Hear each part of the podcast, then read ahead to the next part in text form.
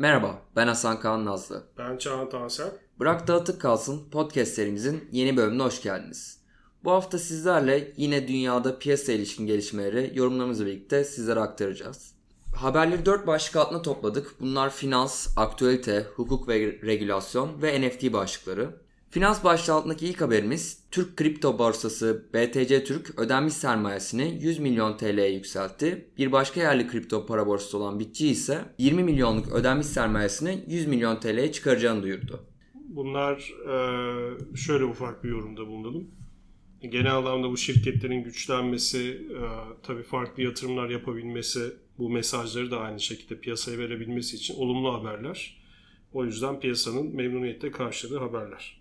BBVA İsviçre'deki kullanıcılarının BBVA altyapısını kullanarak Bitcoin'e yatırım yapabilecek, yapabileceklerini duyurdu. Müşteriler Bitcoin'e yatırım yaparken kişisel portföylerine entegre edilmiş bir dijital cüzdan kullanabilecekler.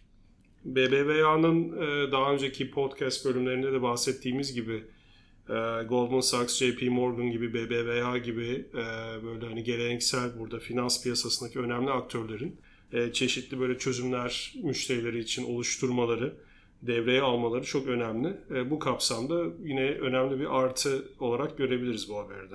Goldman Sachs vadeli Bitcoin işlemlerinde Galaxy Digital'dan likidite desteği alacak. ABD'deki bankalar regülasyonlar sebebiyle müşterilerine doğrudan Bitcoin hizmeti verememektediler. E, bu yüzden türev piyasasında faaliyet gösterebiliyorlar. Bu da yine aynı şekilde Goldman Sachs bu arada bu e, şeyi epey çeşitlendiriyor buradaki portföyünde e, yer alan çözümleri diyelim. E, bu anlamda da önemli. Yani yeni giren bir e, kurum değil. E, son bir yıl içerisinde zaten e, çeşitli çözümler geliştiren, e, biraz buradaki hızını artıran bir kurum. Zaten çok da önemli bir marka bu sektörde. Dolayısıyla o açıdan da önemli. Türkiye Odalar ve Borsalar Birliği, Türkiye Sektör Meclisi bünyesinde Türkiye Finansal Teknolojiler Meclisi'ni kurduğunu açıkladı. Meclisin gündeminde kripto para regülasyonları yer alacak. Ee, meclisin gündeminde kripto para regülasyonları e, önemli bir başlık. Tabii onun dışında e, ödeme hizmetlerine dair regülasyonları da e, tartışacaklar. Burada muhakkak ki bir katkı sağlayacaklardır. Türkiye'de de bu tip zaten e, çeşitli yani sadece şey olmadan hani doğrudan SPK, MASAK gibi Merkez Bankası gibi kurumlar haricinde e, top bünyesinde de e, böyle bir şey oluşması çok e, değerli. Çünkü e, özel sektör de ne kadar bilinçli bir şekilde ve organize bir şekilde e, girerse e, bu konulara e, o kadar hızlı bir gelişme sağlarız. Aktüelite başına geçecek olsak buradaki ilk haberimiz kripto para dolandırıcıları orijinal Ledger cüzdanına benzeyen sahte bir cüzdan gönderip halihazırda kullandıkları cihazın sahte olduğunu ve onun yeni gönderilen cihazlarla değişmeye gerektiğini söylüyorlar. Kullanıcılardan yeni cüzdana geçiş yapabilmek için eski cüzdanların recovery e, phrase'ini girmelerini isteniyor. Bu şekilde de cüzdana erişim sağlanıp kullanıcıların paraları çalınıyor. Burada benim şöyle bir yorumum olabilir. Şimdi bu detay e, şeyde geçmiyor, haberde geçmiyor ama biraz gözümüzde canlandıralım buna kanan, inanan insanlar nasıl kanıyorlar? Esas bu tip e, dolandırıcılık planlarının en ölümcül noktaları iletişim tarafı oluyor. Yani siz zaten istediğiniz e, şeyi geliştirin, planı geliştirin. Eğer kendinizi mesela işte burada ledger için sanki hareket ediyorlar gibi gösteriyorlar. E, bir ledger inandırıcılığında konumlandıramazsanız o zaman hiçbir şey yapamazsınız. Dolayısıyla şunu söylemek lazım e, günlük hayattaki o yoğunluk içerisinde, koşturmaca içerisinde işte e-mailler olsun, telefonlar hani biz de Türkiye'de çeşitli vesilelerle yaşıyoruz ya işte aradılar şuradan para istediler vesaire e, ve baktığınız zaman çok da aslında bu işlerin nasıl yürüdüğünü bilen bilebilecek nitelikte insanların bile dolandırıldığını görüyoruz. Yani dolayısıyla hani burada şey var, e, bu iletişim tarafı e, geçmiyor haberlerde ama aslında günlük hayatta gözümüzde canlandırdığımızda en önemli şey bu oluyor. Bu cyber security konusunda da yani siber güvenlik konusunda da her zaman çok önemlidir. Bu tip iletişimler, işte atılan mailler kullanılması lazım, tıklanmaması lazım ya da işte oradaki bazı detayların hani ayırt edilebilmesi lazım. Hani nasıl geri geldiğinde diyoruz finansal okuryazarlık çok önemli kendi içinde bunları bilmek gerekiyor. Aslında siber güvenlik ben biraz da hayretle karşılıyorum aslında. Ee, bu kadar şey yaşanıyor, oluyor, bitiyor ama hala siber güvenlik başlığı çok da o kadar hak ettiği yere bence gel, gelmiş durumda değil. Ee, o kapsamda da aslında görmek lazım. Şimdi yapılan plan bayağı cesur bir plan. Yani Ledger yerine hareket edip gönderiyorlar cüzdanları. O cüzdanları değiştirtiyor. Hani şifresini alıyor vesaire. Epey bir efor var yani burada. Ama demek ki bu iletişimde de başarılı olabiliyorlar ki Ha, gerçi şu var tabii mesela 100 kişiye uygulasanız hani yüzünde de başarılı olamazsınız. Öyle bir şey yok ama onların da beklentisi o değil zaten. 100 kişi de 20 kişi 30 kişi olsa çok büyük paralar söz konusu olur. E, onlara çok dikkat etmek lazım. Daha kim bilir neler göreceğiz bu alanlarda. İletişim her zaman çok çok önemli. Bir şeyle de bağlayayım. Alakasız bir sektör diye özellikle örnek vereceğim. Yani pek çok yerde olabiliyor diye. Mesela bu işte turizmle ilgili şimdi geçen de bir haber çıkmıştı. Turizm e, şey pardon Ticaret Bakanlığı'ndan bir şey geldi ilk başta bir uyarı geldi. Ee, işte diyelim ki tatil dönemi hepimiz sıkıldık rezervasyonumuzu yapıp gidelim diyoruz. Hemen internete gidiyoruz. Şu otel bu otel vesaire derken araştırırken aslında bir sürü sahte internet siteleri yaratılmış durumda. Ve e, düşünün ki yani şey yapıyorsun böyle işte sen gidiyorsun vesaire e, rezervasyonu yaptırdım diye tam otelde diyorlar ki hayır böyle bir şey yok. Yani bizde kaydınız yok. Orada insanlar dolandırıldığını anlıyorlar. Burada da mesela yine baktığımız zaman e, iletişim çok önemli. Orada web sitesinin görselliği, bunun gerçeğe çok yakın olması, belki birebir olması, e, insanların belki detaylara çok da dikkat etmemesi e, ya da bir e, hani teyit etme belki ihtiyacı duymaması gibi şeyler bunları biraz arttırıyor tabii. O yüzden bunlara hep dikkat etmek lazım ki hani turizm sektöründen örnek verdim. Hani kripto para gibi esas bilişimin direkt göbeğinde olan bir sektörde bunların çok çok daha fazla örnekleri yaşanacaktır zaten. Kanada Elit Basketbol Ligi oyuncuların maaşlarının bir kısmını Bitbuy ile ortaklık yoluyla Bitcoin olarak almalarına izin verecek. Facebook'un kripto para projesi Diem'in eski adıyla Libra'nın yönetim kurulu üyesi aynı zamanda sosyal medya devinin dijital cüzdanı Novi'nin başındaki isim olan David Marcus, Bitcoin madenciliği gücünün daha fazlasının ABD ve batıya kayması kötü bir şey mi? Bana göre Çin'in madenciliği engellemesi Bitcoin için harika bir gelişme şeklinde tweet attı. Bu çok çok önemli bir konu. Bunu biraz e, açalım. E, biraz önceki bölümlerimizde de kısmen böyle bir girip çıktığımız konuydu bu ama Şimdi tam zamanı artık. Şimdi burada bir iki başlık var aslında. Bir zaten Bitcoin'in geleceği için, sağlıklı bir şekilde büyümesi için bu kadar artık kitlelere göre hani hareket ediliyor, gittikçe yayılıyor. Çin'de bu kadar yüzde işte 60 civarında kabaca bu e, mining tarafında bir e, toplanma olması iyi miydi, kötü müydü, bir etkisi olur mu diye konuşuyorduk önceden. E, onun yanı sıra bir de şu var. E, her ne olursa olsun yani şu an baktığınız zaman o ASEAN tarafı işte Güney Asya Pasifik, Çin tarafı, Japonya tarafı bunlar çok önemli pazarlar ve bunların tabii ki girişimciliği ki çok daha dinamikler şu anda Avrupa'ya göre. E, girişimcilik tarafındaki işte aksiyonları, projeleri vesaire, gençliğin teknolojiye olan bakışı, kullanım şekli yani her şey çok iyi gidiyor aslında. Ama gel gelelim. Hani bugüne baktığımızda ya belki bir 20 yıl sonra farklı şeyler konuşacağız o bölgeyle ilgili yine. E, dengeler de biraz daha değişmiş olacak belki. Ancak şimdi bugün itibariyle baktığımızda burada Batı'nın Avrupa ve Amerika tarafının e, özellikle e, gelişen yeni teknolojiler söz konusu olduğunda bunu bir şöyle kucaklaması, benimsemesi çok çok önemli. Bu tarafı da konuşuyorduk. Bunlar olmadan ciddi bir hız kazanması pek mümkün değil. Çünkü zaten yerleşik sistem, finansal sistem esas hani bunların kurduğu sistem. Dolayısıyla eğer batı tarafı bir şeyleri adapte ederse ve orada temel dinamikler yaygınlaşırsa, benimsenirse bu aslında her şey için yani sırf Bitcoin için söylemiyoruz. Hani her şey için bu geçerli. Şimdi Bitcoin özelinde de çok ciddi bir Çin dominansı vardı orada. Bu aslında günün sonunda sağlıklı bir şey değildi. Yani Çin'den bağımsız olarak herhangi bir ülkede de tek başına bu kadar dominans olması da iyi bir şey değil zaten. Çünkü hani işin felsefesine mantığına da aykırı. Bu merkeziyetsiz dağıtık bir sistem. Dolayısıyla e, bu kadar bir yoğunlaşma olmadan daha dağıtık niteliğine uygun bir şekilde o mining'in yapılması, madenciliğin yapılması çok daha olumluydu. E, ben burada e, geçen de de MicroStrategy'nin CEO'su bu yönde bir şey vardı. E, bir beyanı vardı. Yani Çin çok büyük hata yaptı. E, epey bir... E, hani trilyon piş- dolarlık bir hata. Trilyon dolarlık demiş. Pişman olacaklarını söylüyor. Ben bunlara bu anlamda katılıyorum ve şunu söylüyorum. E, Batı tarafında dediğim gibi benimsenmemiş bir şey olursa bunu zaten çok fazla böyle kitleler anlamında gelişme e, imkanı, şansı yok. Bu anlamda olumlu bir haber. E, daha bir şeyler tabii ki işte beklediğimiz gibi regüle ediliyor. Daha da edilecek. Ama şu haber benim için çok önemli. Hani bunun tamamlayıcısı olarak söyleyelim. Biraz böyle yabancı basını da takip ettiğimizde şunları görüyoruz. Artık hani daha günlük hayatın içinde işte birisinin eşi, dostu, kardeşi, dedesi, anneannesi, babaannesi vesaire de Avrupa, Amerika tarafında çok daha fazla sormaya başladı. Yani nedir bu kripto paralar? Bitcoin nedir?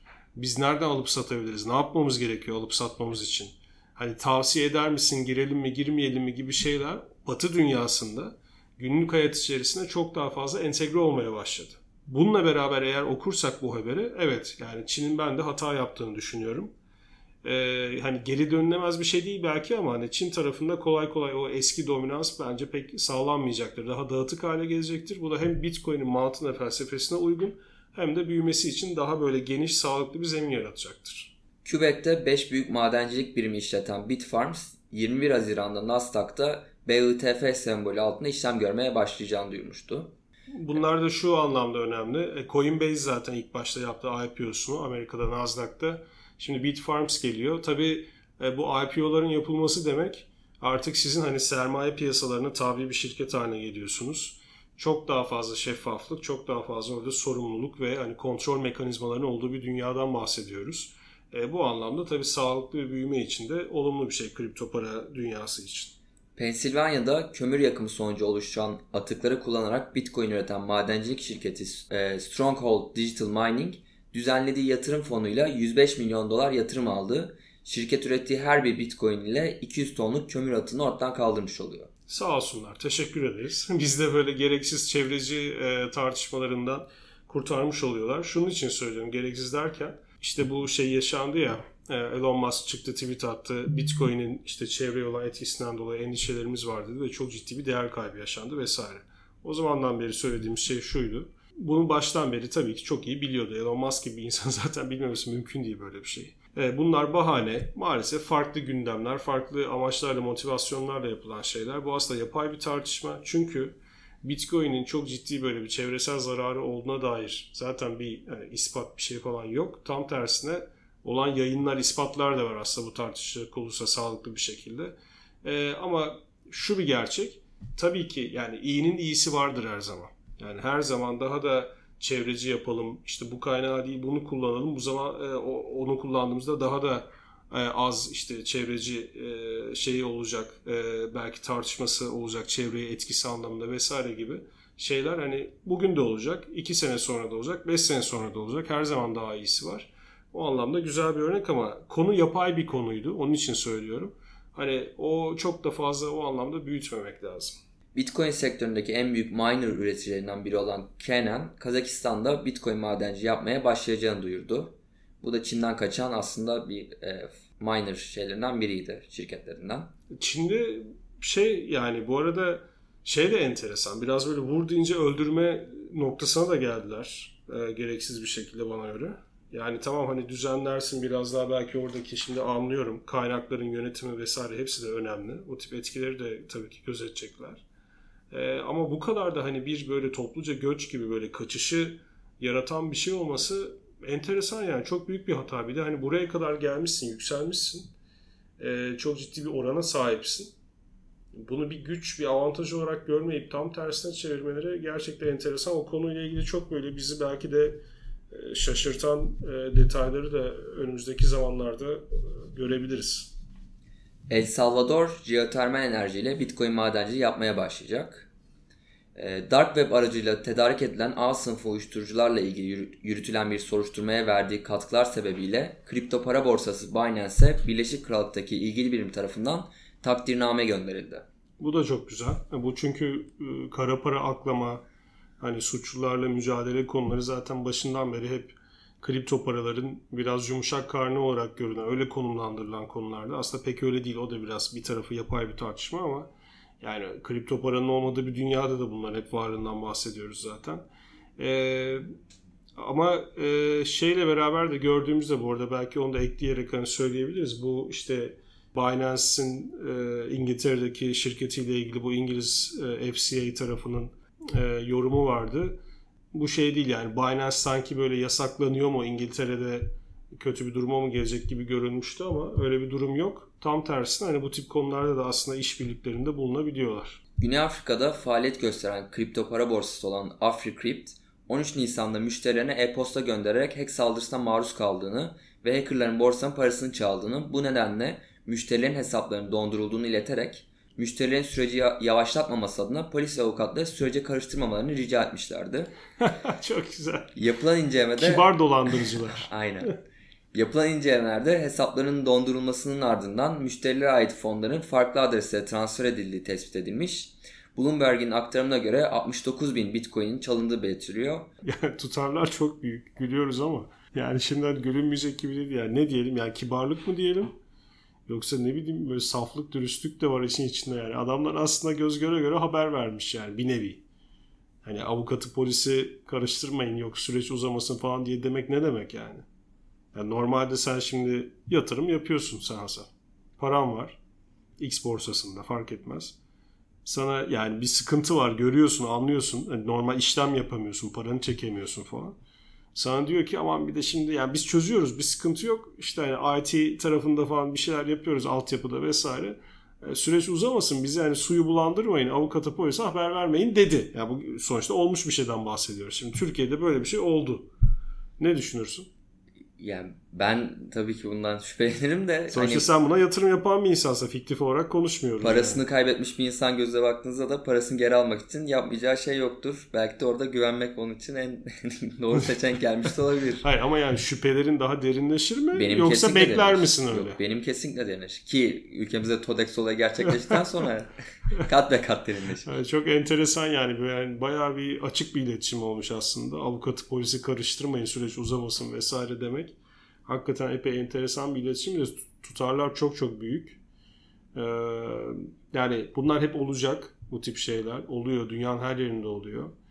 Ee, ama işte bilmiyorum yani bir şeyler bana mı fazla bariz geliyor acaba? Biz mi farklı gözle bakıyoruz ama yani böyle bir iletişim olduğunda insan nasıl şüphelenmez? Nasıl harekete geçmez? Yani herkes demiyorum hani muhakkak vardır şüphelenenler ama hani genel böyle bir durumu nasıl yaratabilmişler? Çok enteresan gerçekten. E, buradaki son haberimizde Bitcoin madencilerinin Çin'den ayrılmasıyla birlikte Bitcoin'de hash rate düştüğü için zorluk seviyesinde %20'den fazla düşüş olması bekleniyor şu an. Ee, zorluk seviyesi olur da hani e, olabilir. Yani podcastlerimizi dinleyip bu detaylara hakim olmayan dinleyicilerimiz de olabilir.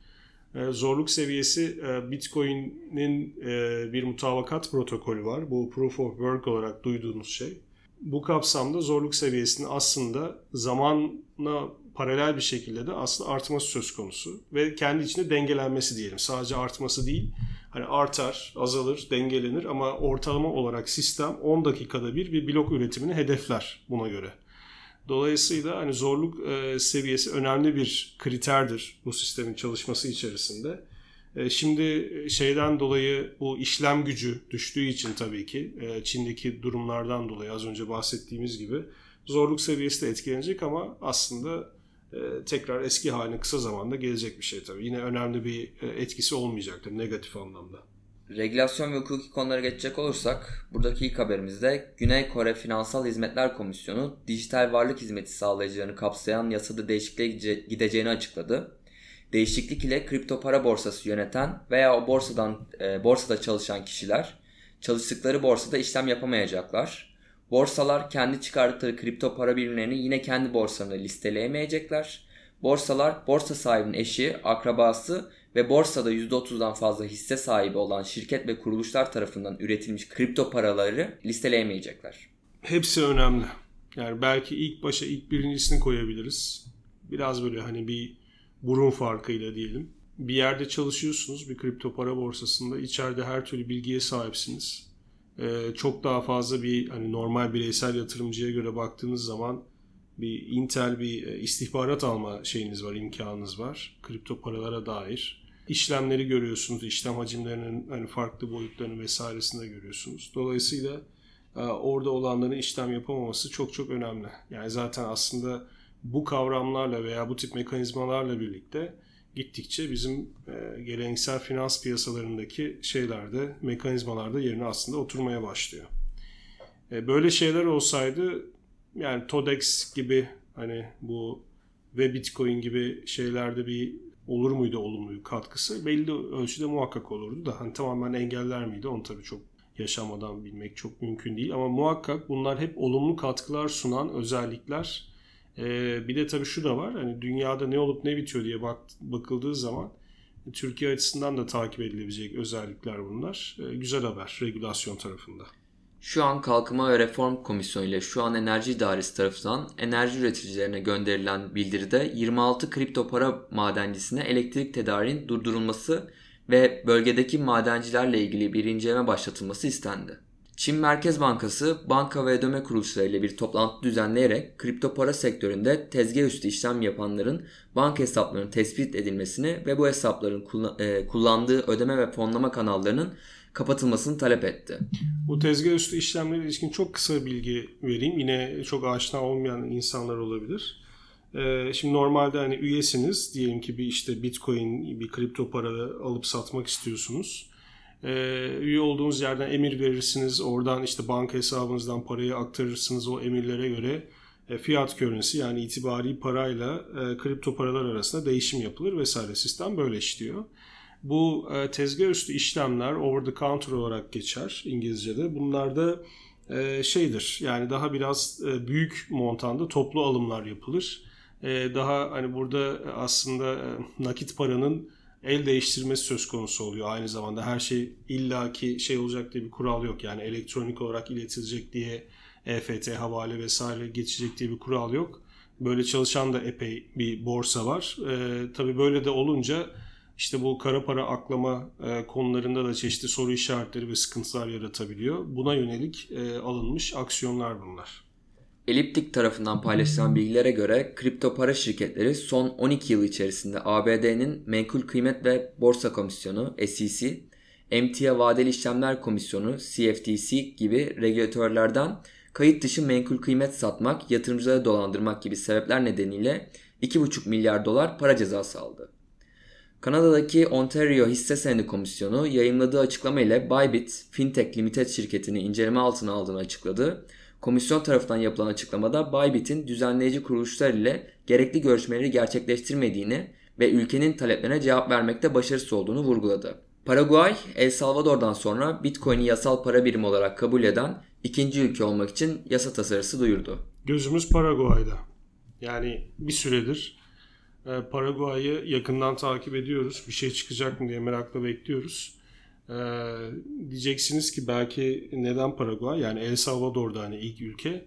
E, El Salvador evet yani orası da sonuçta e, hani genel olarak tanınan e, tanıma konusunda bir sorunu olmayan bir ülke. O anlamda bir sorun yok. Yani tanıma derken hani nasıl Kuzey Kıbrıs Türk Cumhuriyeti'ni bizim haricimizde kimse tanımıyor öyle bir ülkeden bahsetmiyoruz. O, o anlamda söylüyorum. El Salvador tabii ki önemli bir gelişme oldu Bitcoin e, dünyası için. İlk defa bir hani şey diyelim bir delik açıldı. E, ilk delik açıldı sistemde e, ve bunun getirdiği farklı sonuçlar da aslında bir 6 ay 1 yıllık süreçlerde biraz daha anlamlı hale gelecek. Tartışmalar da o, o hale gelecek. E, ancak Paraguay e, bir taraftan hani kendi parası var ee, bir taraftan da e, tabii El Salvador'a göre daha önemli bir ülke diyelim. Orta Amerika tarafında. Yani bunun etkisi daha farklı olur. E, çünkü El Salvador'da biraz şu çekinceler zaten vardı. Yani işte burası mafyanın arka sokağı, arka bahçesi.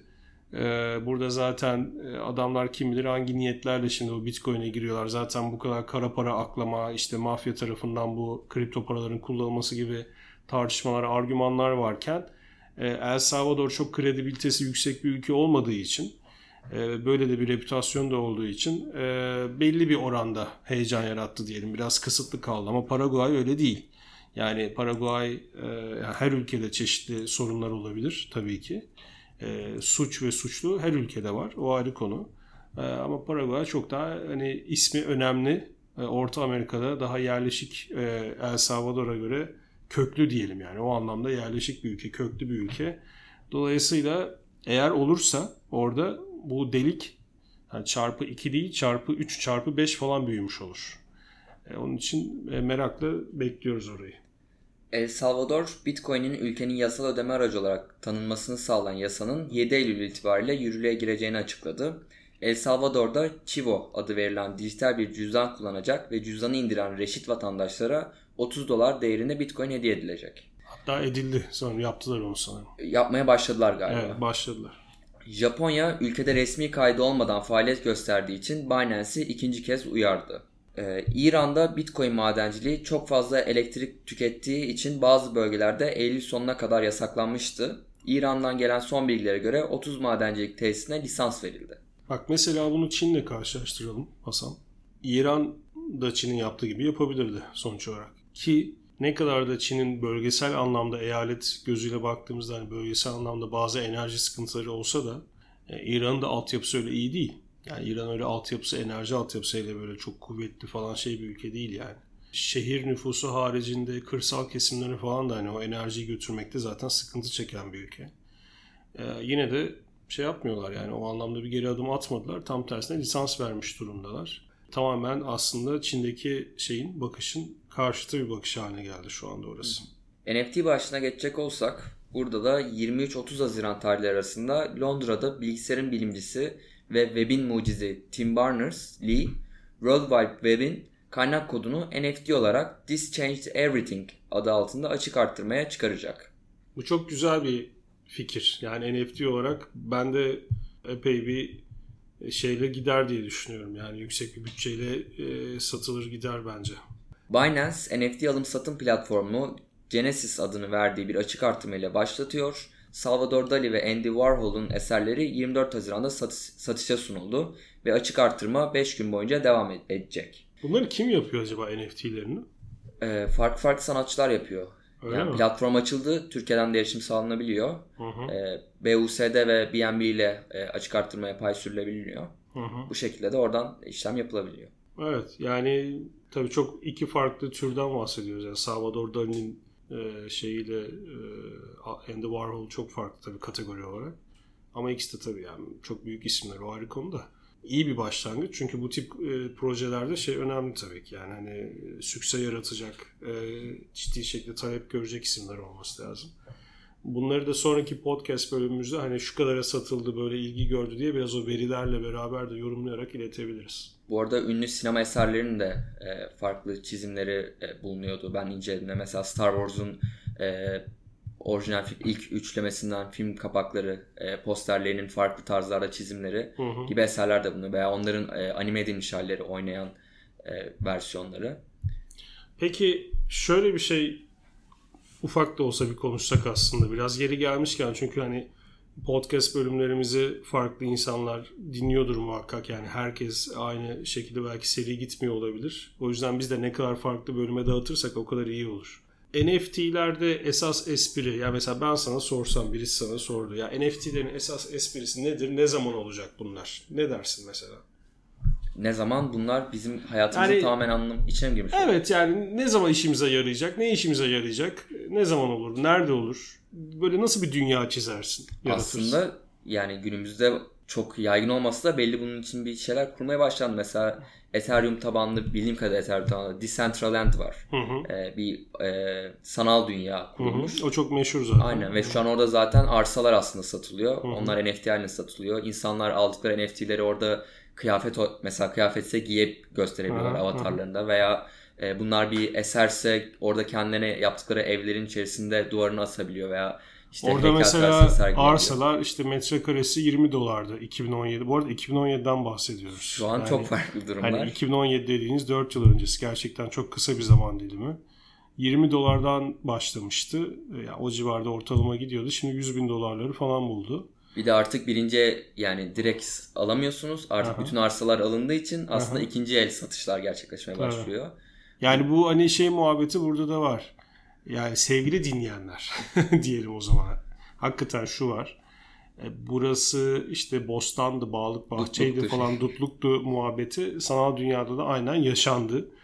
E, Daha da yaşanacaktır tabii. Farklı şeyler çıkacaktır ama şu gözle aslında görebilirsiniz. Biz yani bizim jenerasyonumuz ve bizden öncekiler tabii haliyle dünyayı çok büyük oranda yani ne kadar da bu çeşitli işte hani oyunların içinde olsak, bilişim dünyasının içinde olsak, teknolojinin içinde de olsak biz dünyayı fiziksel dünya olarak algılıyoruz. Değil mi? Şimdi bunun çok çok ciddi bir şekilde değişme ihtimali var ve kuvvetli bir ihtimal. Yani bir 20 yıl sonrası için düşünecek olursak kabaca burada yaşamın çok daha fazla online hale döndüğü, sanal hale döndüğü bir dünya şeyi var, tasavvuru var. Bu beklentide olan, kimisi de bu istekte diyelim hatta. Bu istekte ve beklentide olan insanlar azımsanacak sayıda değil yani şu anda. Ve bunlar gittikçe jenerasyonun daha da hani digital native, tamamen teknolojinin içine doğan yeni nesillerle beraber bu gittikçe artıyor. Dolayısıyla bu NFT'ler blockchain tabanlı tabii tokenlar olduğu için yine biraz böyle hani back to basics yapalım. Yani blockchain olarak siz bir şeyi orada tarif edemiyorsunuz. Hani kimin olduğu belli. Belki bugünkü hukuk sistemi içerisinde tam bir mülkiyet ilişkisi hani kurmuyor, onu sağlamıyor ama bunlar da tabii değişmeye e, şey açık şeyler. O NFT ile sağlanan hakların kim için sağlandığı belli ispatlanabilir durumda ve geriye dönük olarak da bozulamıyor, tarif edilemiyor. Dolayısıyla bugün aldınız, koydunuz. 10 yıl sonra, 20 yıl sonra sizin olduğu yine kayıtlarda olacak. Siz bunu ispatlayabilecek durumda olacaksınız. Ve de ihtimaldir ki hukuk sisteminin daha bu tip teknolojik gelişmelere göre evrim, evrildiği, değiştiği bir dünyada e, çok daha fazla da avantajını yaşama ihtimaliniz bulunmakta.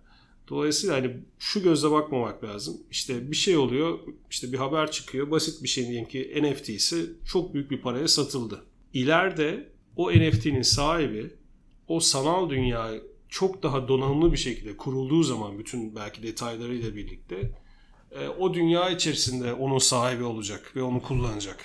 E, dolayısıyla bu bir gelecek öngörüsü. E, ama çok da böyle içi boş, altı boş bir öngörü değil. Bunun arkasında kitleler var, yeni jenerasyonlar var. Çünkü şunu unutmayalım ki değer dediğimiz şey keza dünya da öyle. Bizim algıladığımız şeyle sınırlı. Yani biz ona daha doğrusu şekil veriyoruz. Biz eğer şimdi çok büyük kitleler bir şeye bir değer atfediyorsa o artık o, o değere sahip olur, o hale gelir. Dolayısıyla bu kadar yeni jenerasyonun bu bakış açısını düşündüğümüzde onların taleplerini, isteklerini, onların dünyayı dönüştüreceği bu daha sanal dünyaya doğru dönüştüreceği şeyleri düşündüğümüzde belki bugün 100 bin dolar olan NFT orada 10 milyon 100 milyon dolar haline gelecek. Biraz o gözle de bakmak lazım. Biraz o gözle de e, yeni yeni trendleri yakalama anlamında aslında e, genç nüfusun da umarım hani bilmiyorum çok Türkiye'de NFT şeyi ne kadar şu anda o araştırma henüz yapmadık ama umarım hani genç nüfus da biraz o gözle bakıp çok iyi fırsatlar yaratabilir. Çünkü Türkiye'de gerçekten çok yaratıcı insanlar var.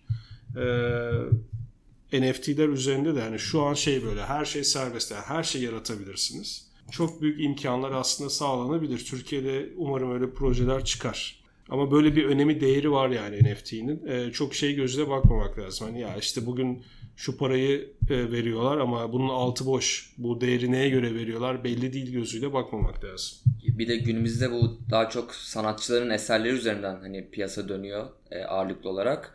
Yani aslında buradaki en güzel benzetme hani biz küçükken nasıl futbolcu kartları biriktirdik ve bunlar zaman evet, içinde çok iyi evet. para etmeye başladılar günümüzde de yani bunlar aslında koleksiyonluk. Belki bir e, bugün aldığımız bir NFT yarın işte Mona Lisa e, resmi gibi değerli olabilecek. O dünyanın Mona Lisa'sı haline gelebilecek şeyler.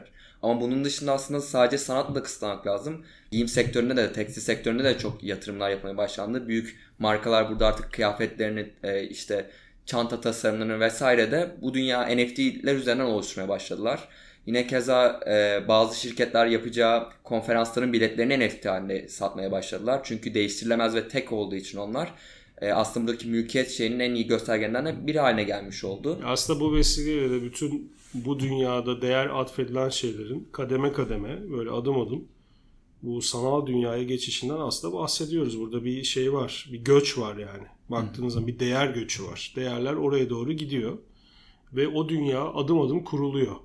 Böyle bayağı şey düşünün parke parke parsel parsel e, kuruluyor yani o dünya şu anda. E, dolayısıyla e, çok önemli bir şekilde hani tavsiye ediyoruz. E, NFT'ler konusunda biz de daha içerikler üreteceğiz. Herkesin ilgilenmesini çok da bu arada hani içerik olarak basit bir konu. Hakikaten öyle bir karmaşıklığı falan yok. Ama burada önemli olan karmaşıklığını geçtik. Yani doğru bakış açısıyla bakabilmek. Onun için söyledim. Yani ya bunlar şimdi blockchain'de bir token yaratıyorlar. Bu token'ın zaten hukuken %100 şu anda bir karşılığı yok. Bu kadar paralar, bütçeler neye veriliyor? Bu saçmalık. Yani bu böyle e, içi boş bir şey. Bu bir hani hype, bir böyle trend. Yani gidiyor ama nereye gittiği belli değil gözüyle bakmamak lazım. Öyle şeyler arada rastlıyoruz, görüyoruz. Ee, biraz Türkiye'de de bakış açısı şeydir ya hani daha böyle somut şeylere hep yatırım yapılır ve değer atfedilir. Belki biraz oradan gelen de bir şey var, bir damar var bilmiyorum ama kesinlikle öyle bir konu değil. Bu geleceğin dünyası ve o gelecekte hani vardı ya reklamlarda gelecekte bir gün gelecek diye böyle. Gelecekte çok hızlı gelecek. Buradaki son haberimizde Marvel Vivi isimli platform üzerinden NFT'lerini satışa sunmaya hazırlanıyor. Marvel'ın NFT'leri mesela başlı başına olay. Hadi buyur. Yani, Zaten sektörde oyuncaklara Mar- Marvel şeyi takılınca. yani o başlı başına bir şey. E, sonraki e, podcast bölümümüzde aslında biz kendimize de bir not almış olalım.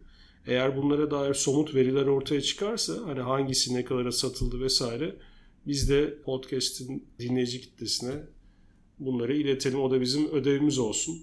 Bu kadar zaman ayırıp dinleyen e, kişilere biraz bu somut verilerle de aktarmış oluruz konuyu ki o zaman daha belki gözlerde daha rahat canlanır. O zaman bu haftalık haberlerimiz Bitirdik bu kadardı. mi içeriği? Peki. Evet.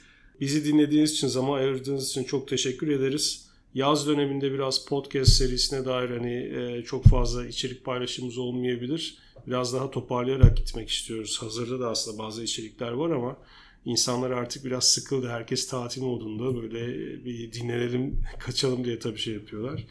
O yüzden e, biz de biraz belki tempoyu düşürebiliriz ama her zaman podcast serimiz devam edecek. İlgi gösterdiğiniz için, güzel yorumlarınız için çok teşekkür ederiz. Saygılar, selamlar. Esen kalın.